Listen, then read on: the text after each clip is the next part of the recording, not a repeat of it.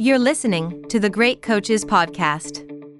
Hi everyone, Paul here, and just a quick message from me to let you know that if you are looking to improve the performance of your team, no matter whether it is a work, sporting, or community one, then we've developed some tools to help. On the website, you will find our Thriving Teams Diagnostic, which uses insights from the more than 200 great coaches we have interviewed to challenge you with a series of questions to help you understand how your team is performing.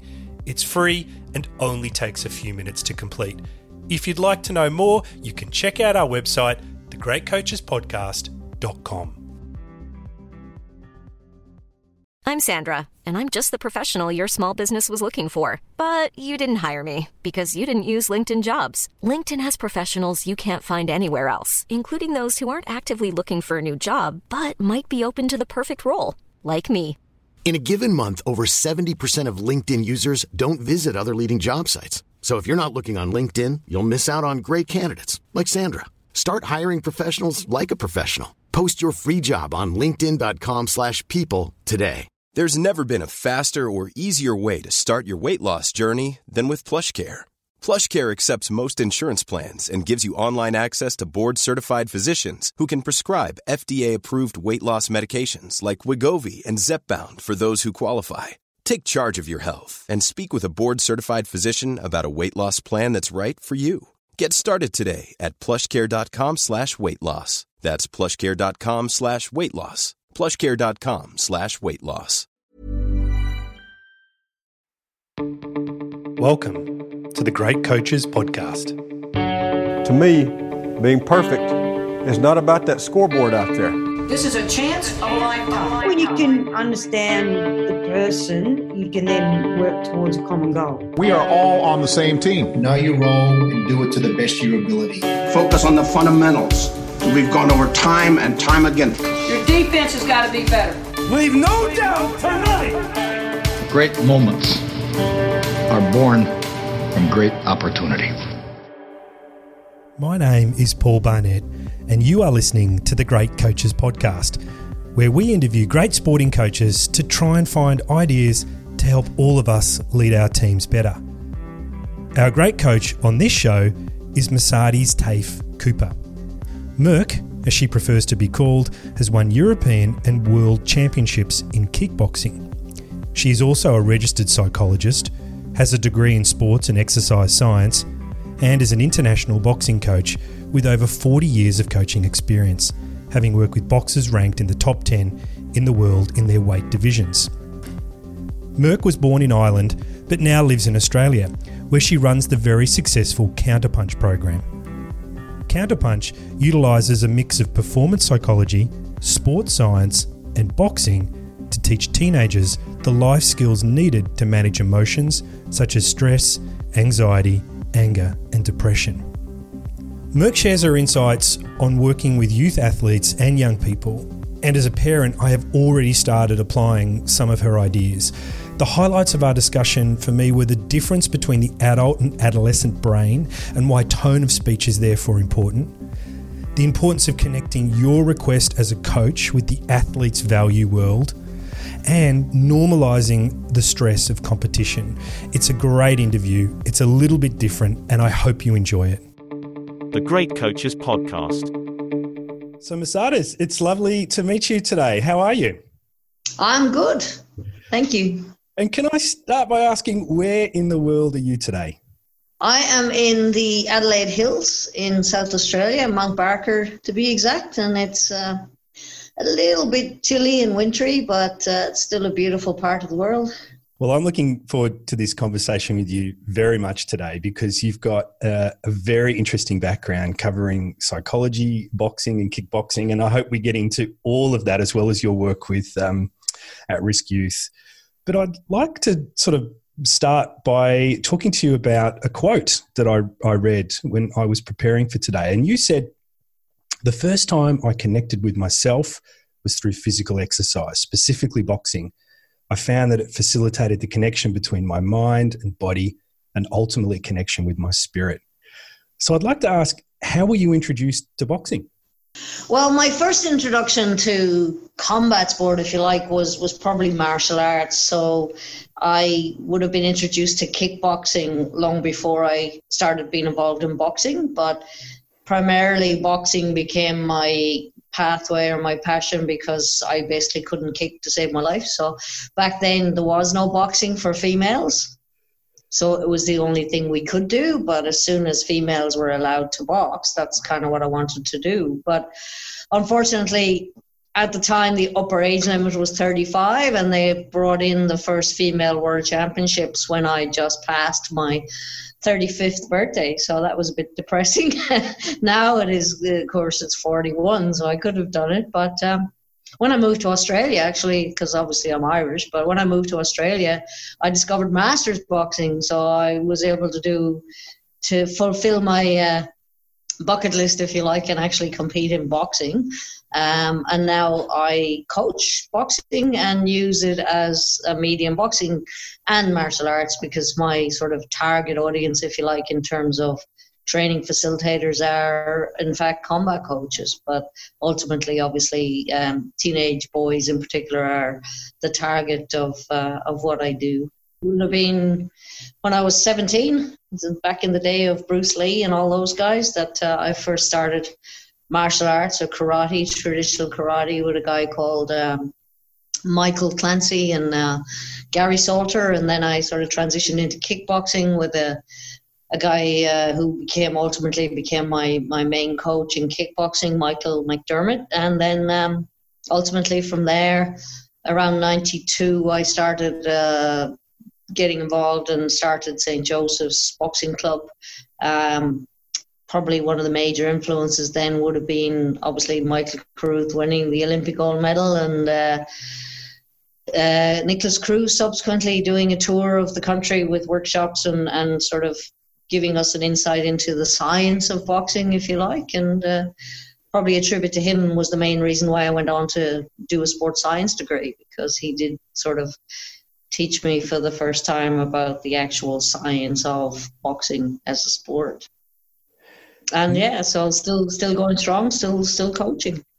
And now you've brought all of this energy and all of this learning into the counterpunch program that you've set up to coach at risk youth boxing in South Australia. Could you tell us a little bit about that program? Can I, can I just interrupt you for a second there, Paul? Sorry to, to, to cut across you, but I, I do have an issue when you say at risk young people because it's not actually targeting at risk because the initial funding came through suicide prevention when I first started the program.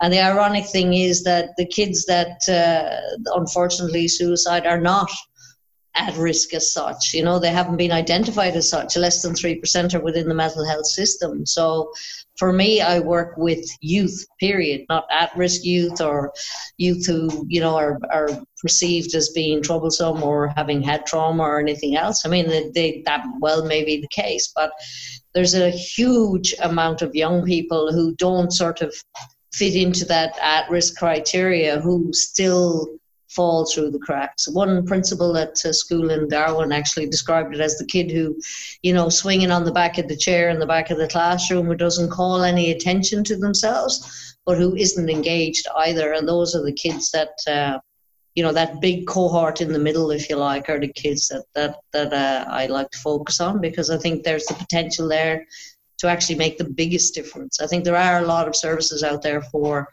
for the sort of really what you might call high end kids. And obviously, I'm very supportive of anything that can help those kids too. But I think that from a difference making point of view and from what I do with Counterpunch, it's very much an early intervention stroke prevention program. So it's just kids. It's it's that age group, teenagers, adolescents, and uh, I would say specifically boys because in the time I've been doing it, it's boys that that that, that fit the, the that sort of most respond and most uh, get the most outcome from from the program and the physical nature of it. Can you tell us about the program and, and what it entails? Oh, how long is your podcast? um, so basically, Counterpunch came about, I guess, as um, as an involvement, if you like, from my involvement in martial arts, in boxing, ultimately in completing a sports and exercise science degree and going on, uh, um, and at the same time a psychology degree.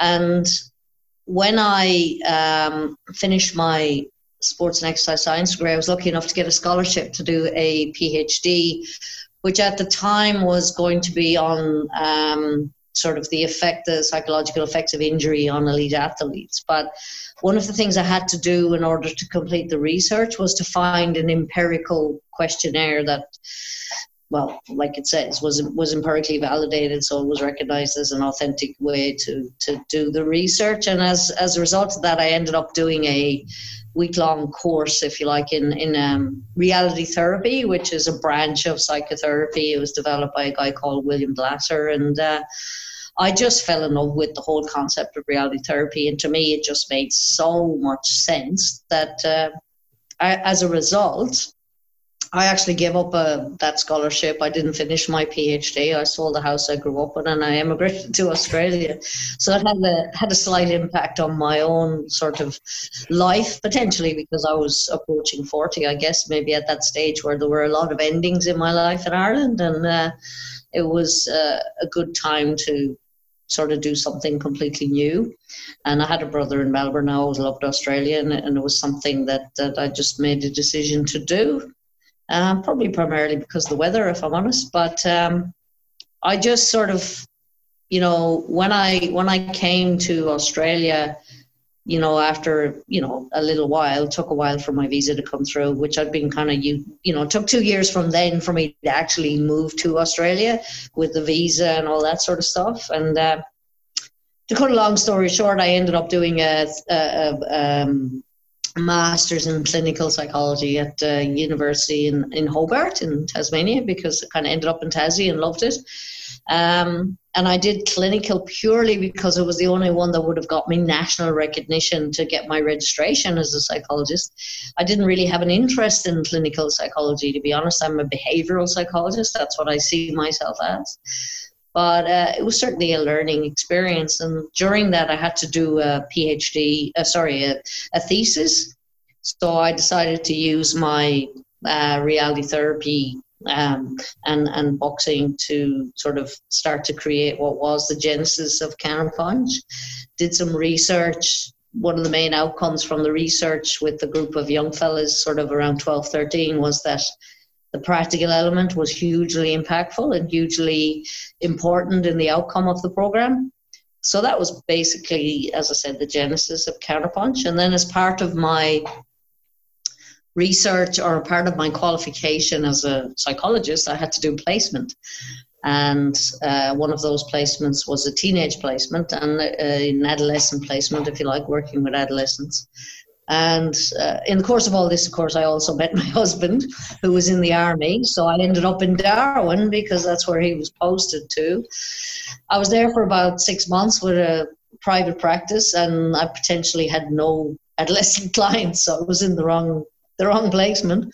I ended up working with the child and adolescent mental health um, with the Department of Health in in in Darwin, and you know through a series of discussion and sort of pushing and pushing and pushing, I eventually got funding to basically trial Counterpunch as a program in the gym and all the rest of it. And uh, then when we got it going, Menzies um, School of Health did a further master's research on Counterpunch.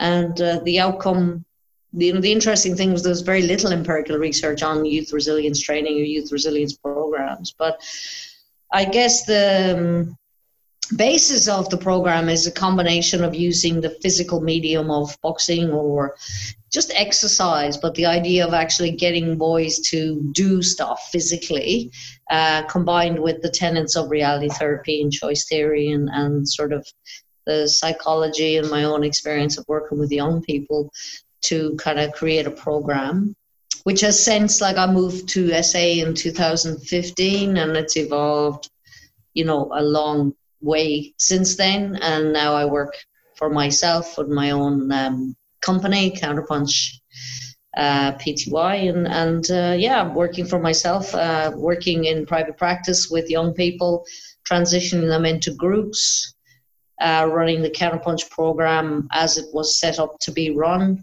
um, and about to launch um, the facilitator training for combat coaches, so they can actually graduate pro- groups of kids through their gyms in their own facilities because again a long process of trial and error because i did a lot of workshops with health workers and teachers all of whom benefited. The feedback has been all positive to be honest. But my mission if you like is to get as many teenagers as possible through the program you know throughout the world. And i think the best network for me to do that and the best I guess you know it's it's it's funny how you can't see what's obvious until it slaps you in the face. But combat coaches are who am I know best because I am one and have been for 40 years now. So potentially they were the people I should be working with right from the start because I can't duplicate myself. I still run the program and work all the time with the kids, but you know I'm in Mount Barker. There's only so much of a radius I can cover, so I want to make sure that it, it gets out I've already got people qualified in Ireland, but uh, we haven't yet got the program running the way I wanted to. But we're making a big drive towards that now. Obviously, there was a massive amount of things to put in place and uh, a bit of financial requirement as well, which which hopefully we're sort of getting with getting there with now. And uh, I think in the next year you're going to see a lot more of counterpunch all over the place if someone's if a coach is listening to this and wants to fold in some elements of reality therapy to what they do how would you advise them to go about that? Well reality therapy is very much about being you know looking at what's happening right now in the present. It's it doesn't focus on the thinking, it focuses on the action. So basically, if you want to change how you feel, you must change what you do. And the doing needs to be something that basically meets your needs. And in most cases with teenage boys, in my experience, the needs that least being met is what Glasser termed or defined as the power need, which is basically that uh, ability for a young person to achieve intrinsic satisfaction and do something that basically makes them feel good without necessarily needing anybody else to contribute to that. And that can be as simple as finding a hobby that they enjoy doing or just doing something that gives them that sense of achievement and progression. And for me, in my experience with the young people that I work with, uh, boxing, combat sport, is one of the best ways to fulfill that criteria. But I've had a lot of kids who've come through the program who've then gone back to play their sport, whatever it be, rugby or in some cases when I worked in schools in Ireland, all I simply did was got the young people to get involved in a sport in the first place or a hobby, something that literally represents their happy place. When you think about it, as an adolescent, you probably have the least amount of power that you will ever have in your whole life because you know from when you get up in the morning you're told where to go you know what to eat what to wear what time you got to be at school when you can have a break when you can eat sit still shut up listen present. It's a bit like you know you're going into a new job and you have to get used to a new environment. You have to get to know a new boss and and you just when you're starting to get to know them you have to get up and meet a whole other new boss in a whole other new environment. And you do that like six times a day. Do you know what i mean? It's, it's is it any wonder that so many kids can't can't cope with school? Because it's it's it's massive amount of challenge but the biggest one is i think especially for boys is the lack of physicality. You know the, the, the i know myself and i'm a girl but sitting for 70 minutes straight is hard work and you know sitting for 70 minutes straight and shutting up is really hard work. So it's um, you know I, I have to you know put a put a sort of proviso on that in saying that you know all of the teachers I've worked with have been absolutely fantastic. And you know majority of teachers do want the best for the kids. But in my experience everybody is struggling because they're all working within a system and the system has demands that you're always trying to do. And I spent many years trying to access schools. And you know i've concluded that they're basically reactionary rather than proactive. They have to be. They're just constantly putting out fires you know. And even with the NDIS, which is like a national disability program for kids on the spectrum and stuff like that, you know, they never had an actual funding arm for early intervention or prevention. It's all it's all putting fires out, you know, because I guess governments aren't going to focus on fixing a problem that will develop in 10 years. They just want to do something that's going to happen within their four year four year reign if it's that long or whatever. So I think that sort of prevention is is in every area, whether it be the prison service, the health, the, sorry, the you know the justice service, the health service, education service, whatever it is. Prevention, early intervention is the key. You know, to actually teach these kind of you know the kind of stuff, problem solving, sort of just resilience, all of that stuff um, because it's all repeated patterns that are happening over and over when you look at it. I, I spent two years working in a private practice, and I've concluded that all of the clients that I work with are repeating the patterns that they learned when they were teenagers. So why not try and get in there early and actually teach them how to break those patterns and change those patterns early on? You know, we're very externally controlled, you know, just actually teaching people how to actually be internally controlled, be responsible just for themselves and be responsible for their own behavior. Even that in itself is a, it would be a massive step forward, you know. You've said, and, and this is a quote: "Talk therapy does not work with kids. Doing something is much better." So, what advice do you have for youth coaches who are not connecting with their athletes as well as they would like? Good question. I think the first thing you have to ask yourself is from your perspective, why are you a coach? You know, what is it that is your objective? What is it that, that you want? I mean, in some cases, people coach because they're trying to uh, achieve something with the team that they're working with. You know, they're actually future oriented, looking at, well, how successful can we be? Um, I think if you're not coaching from the perspective of it being about the kids, then you're probably not in the right job. Um, I think the first thing is to connect. You must be able to connect on the level of the athlete and understand where they're coming from. Um, it, it's hard, especially if you're a professional coach, because you know it's like being a teacher. You're also within a system, and you've got criteria that you have to meet. But getting the best out of a young person means that you have to try and meet their needs at the same time. It needs to be challenging. You know, there's times when you have to push them, and there's times when you have to soften your approach. But the most important thing is that you have to have an open line of communication because if you don't have, both of you don't have the same information, and I'd qualify that even further by saying if both of you don't have the same perception of the same information, then the communication will break down because the first thing to break down a relationship is when both parties don't have that same information.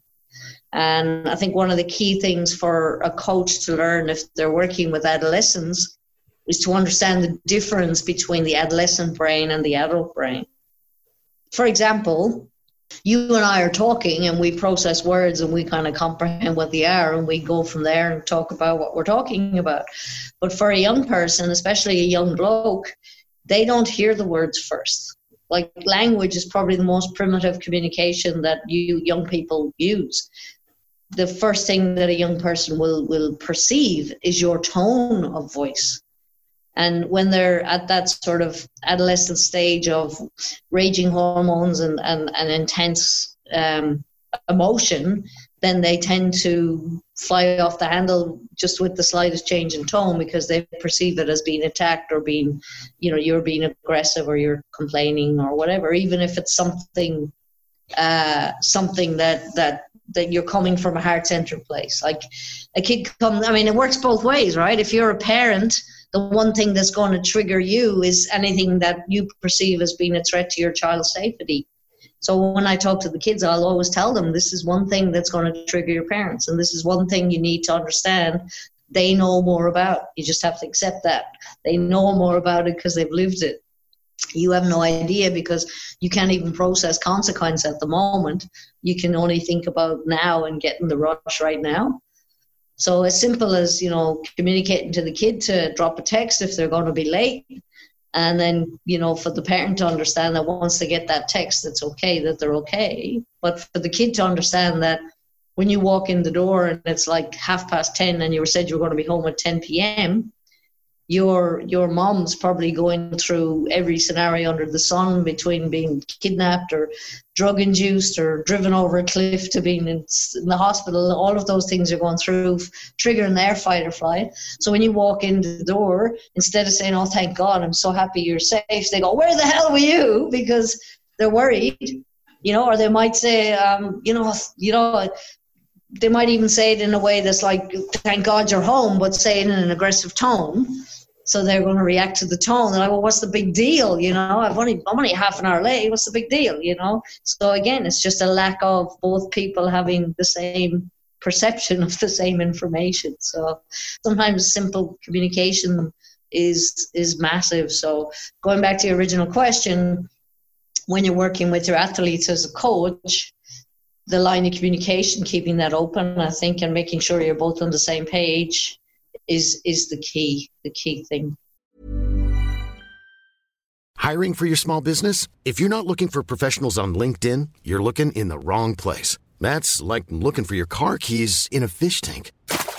Linkedin helps you hire professionals you can't find anywhere else even those who aren't actively searching for a new job but might be open to the perfect role. In a given month over 70% of linkedin users don't even visit other leading job sites so start looking in the right place. With LinkedIn, you can hire professionals like a professional. Post your free job on linkedin.com slash people today. Everyone knows therapy is great for solving problems. But getting therapy has its own problems too. Like finding the right therapist, fitting into their schedule, and of course, the cost. Well, BetterHelp can solve those problems. It's totally online and built around your schedule. It's surprisingly affordable too. Connect with a credentialed therapist by phone, video, or online chat all from the comfort of your home. Visit betterhelp.com to learn more and save 10% on your first month. That's BetterHelp H E L P. Ms. Masada, just listening to you, it's it's fascinating your view on breaking down the art of coaching into steps. But you were also a European and a world champion kickboxer before you became a registered psychologist and a boxing coach. So I'd like to ask you quite a broad question, but it's what is it you do you think that great coaches do differently? Oh, um, I guess great coaches they potentially they know how to tap into their athletes' value world because especially if you're working with adolescent athletes there's only so much processing capacity that they have in their adolescent brain um, because that frontal cortex is not fully developed until they're like mid 20s.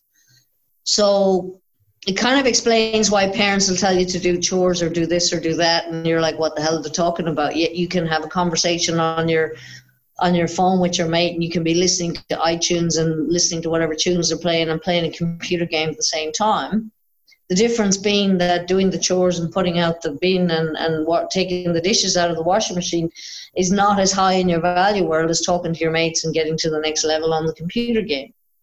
So, in order for you to connect and in order for you to get the athlete to do what it is that they need to do, you must first place what it is you're asking them and yourself in their value world. Because if what they're doing is not connected to their values, then the chance of them achieving the goal is very, very uh, slight.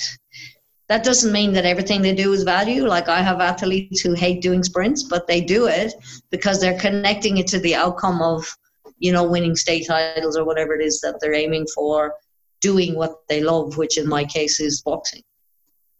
So yeah, that that connection and that that ability for you to put yourself into your athlete's value world, and and to be you know to to be uh, someone that they can trust and someone that they can approach, that they're not competing or performing through fear, but competing or performing because they want you to be proud of them or happy with you know like you know they want to do it for you. I suppose the same as they want to do it for their father or their mother. You know what I mean? That's the sort of connection I believe with adolescent athletes anyway that you need to have. We talked earlier about youth resilience, or rather, you talked about youth resilience. And I think it's a, an issue that many people uh, want to deal with, many coaches in particular, want to help their athletes become more resilient. What uh, advice do you have for coaches who are trying to build the resilience of their their athletes, particularly their their youth athletes? Yeah, look, that's that's a really um, good question. Um, I mean, that's what Counterpunch is all about. It's about helping young people to develop resilience around emotional regulation and problem solving and actually understanding what's in their control and what's out of their control.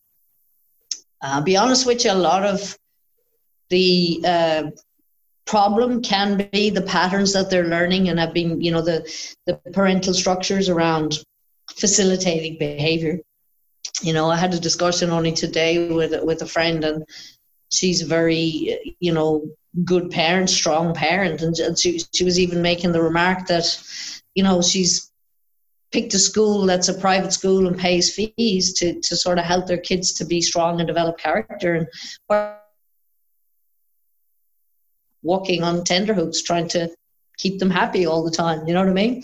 Um, and and that doesn't really serve them very well because i think you know without putting too fine a point on it, I think there are a certain number of challenges young people have that weren't there when I was young. You know, I'm 55 now, so it's a little while ago.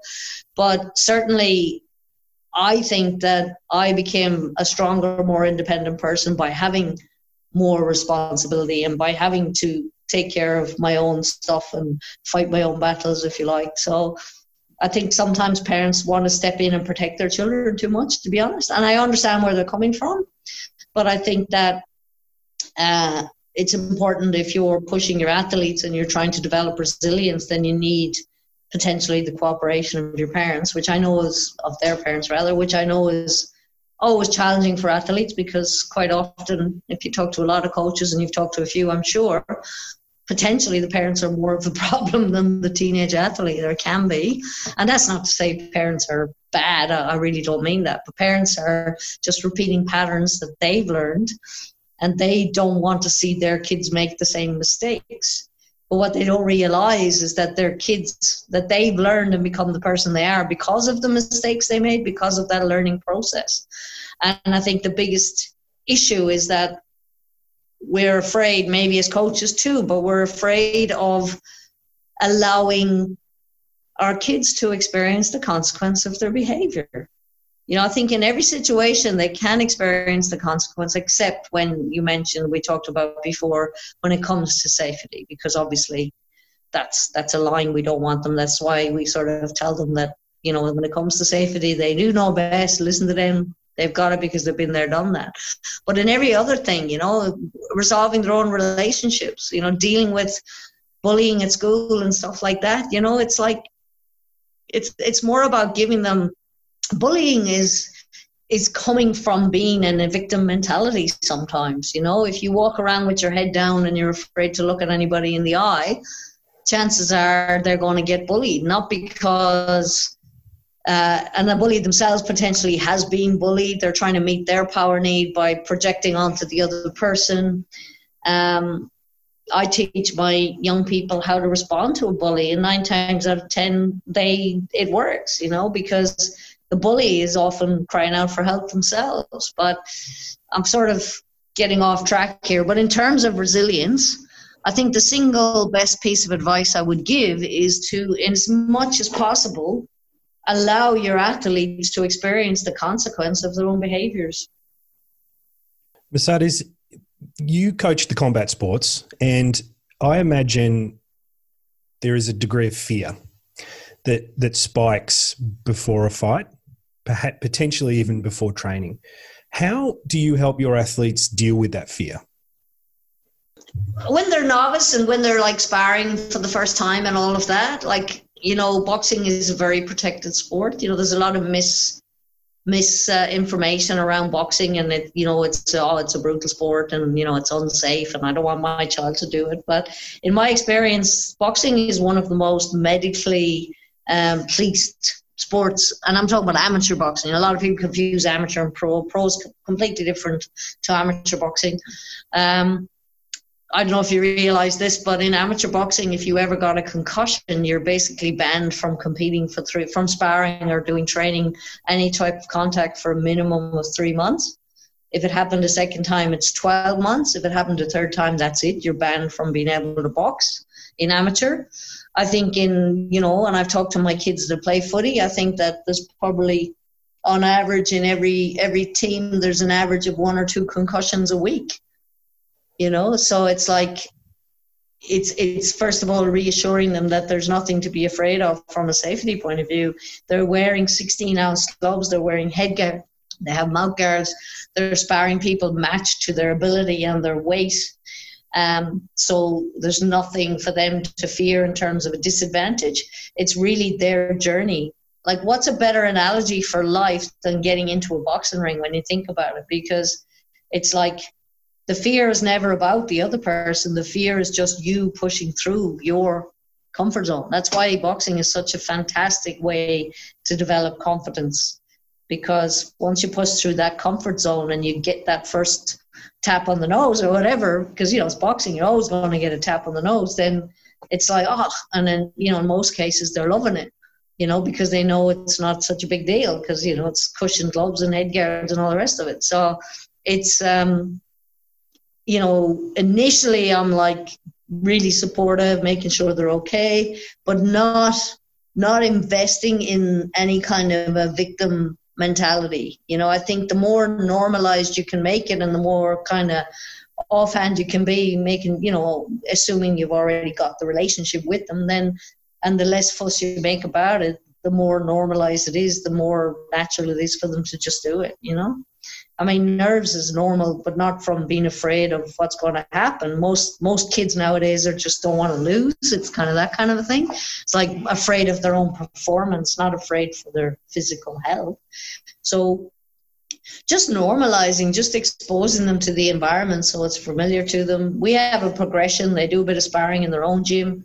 Then we take them to another gym, which is a different environment completely, and they have a few spars there. And there's much more nerve wracking doing it there because it's somebody else's gym on their turf. And then eventually transitioning into competition.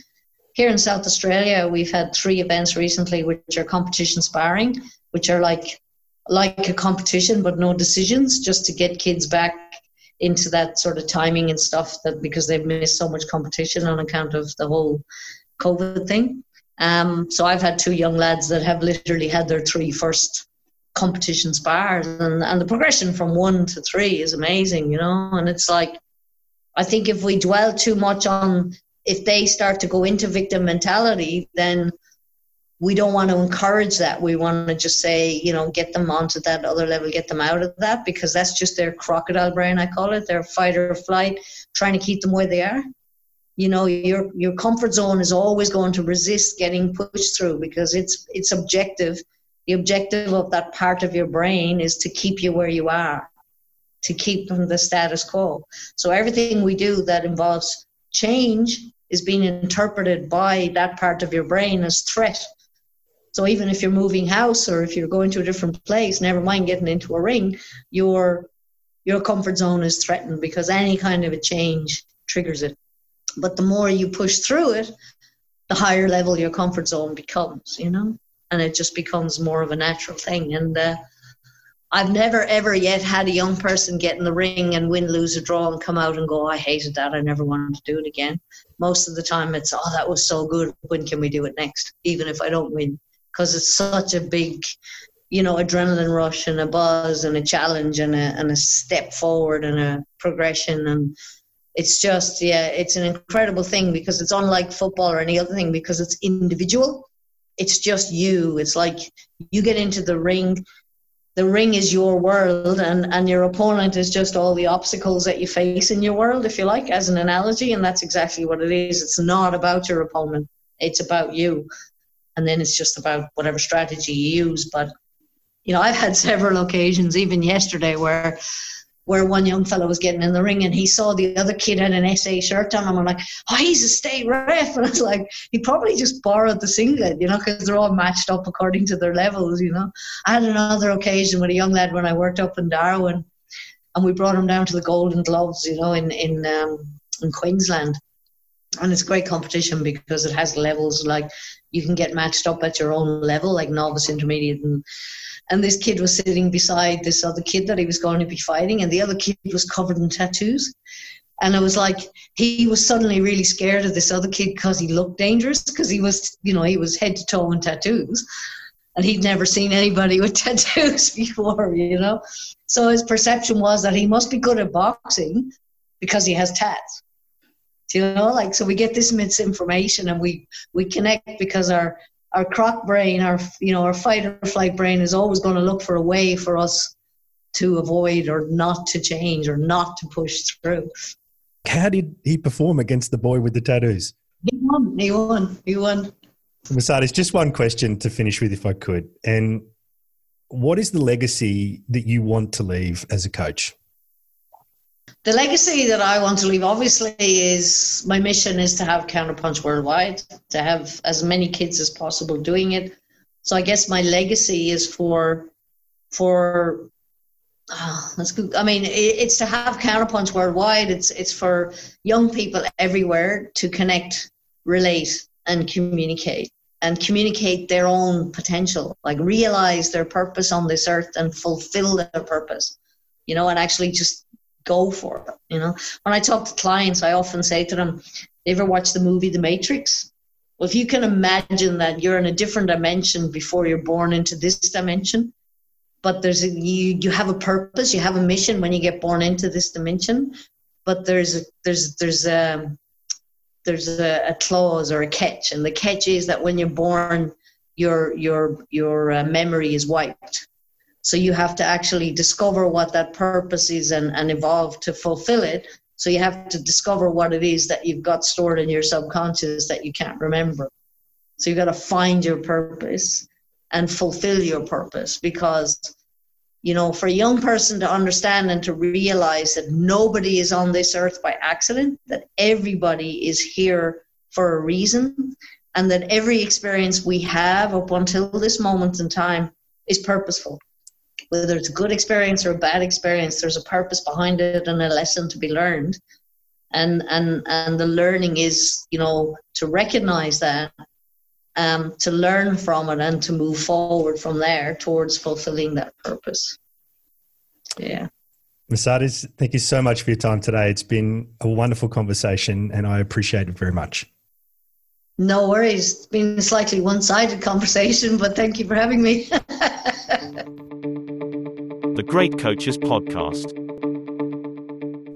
Hi, it's Jim. I hope you enjoyed listening to Merc and were as impressed as I was listening to the impact she is having on young lives. What stuck with me most was her description of reality therapy to help you improve how you feel through action.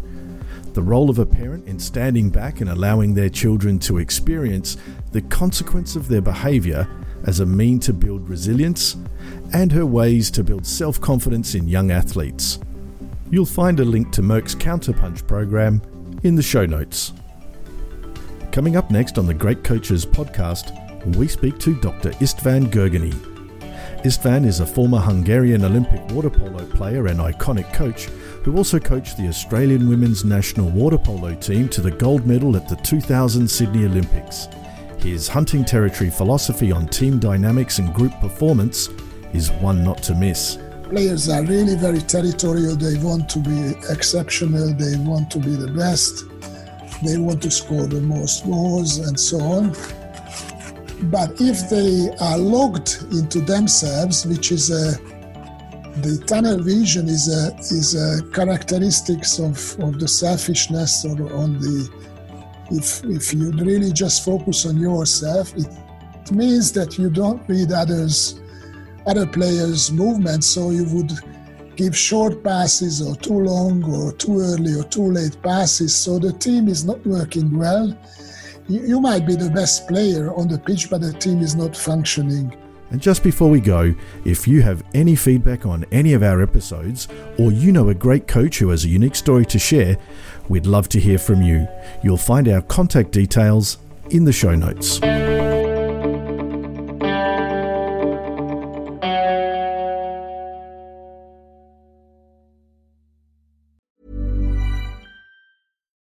Deserves the best, and there's no better place to shop for Mother's Day than Whole Foods Market. They're your destination for unbeatable savings, from premium gifts to show-stopping flowers and irresistible desserts. Start by saving 33% with Prime on all body care and candles. Then get a 15-stem bunch of tulips for just $9.99 each with Prime. Round out Mom's menu with festive rosé, irresistible berry chantilly cake, and more special treats. Come celebrate Mother's Day at Whole Foods Market.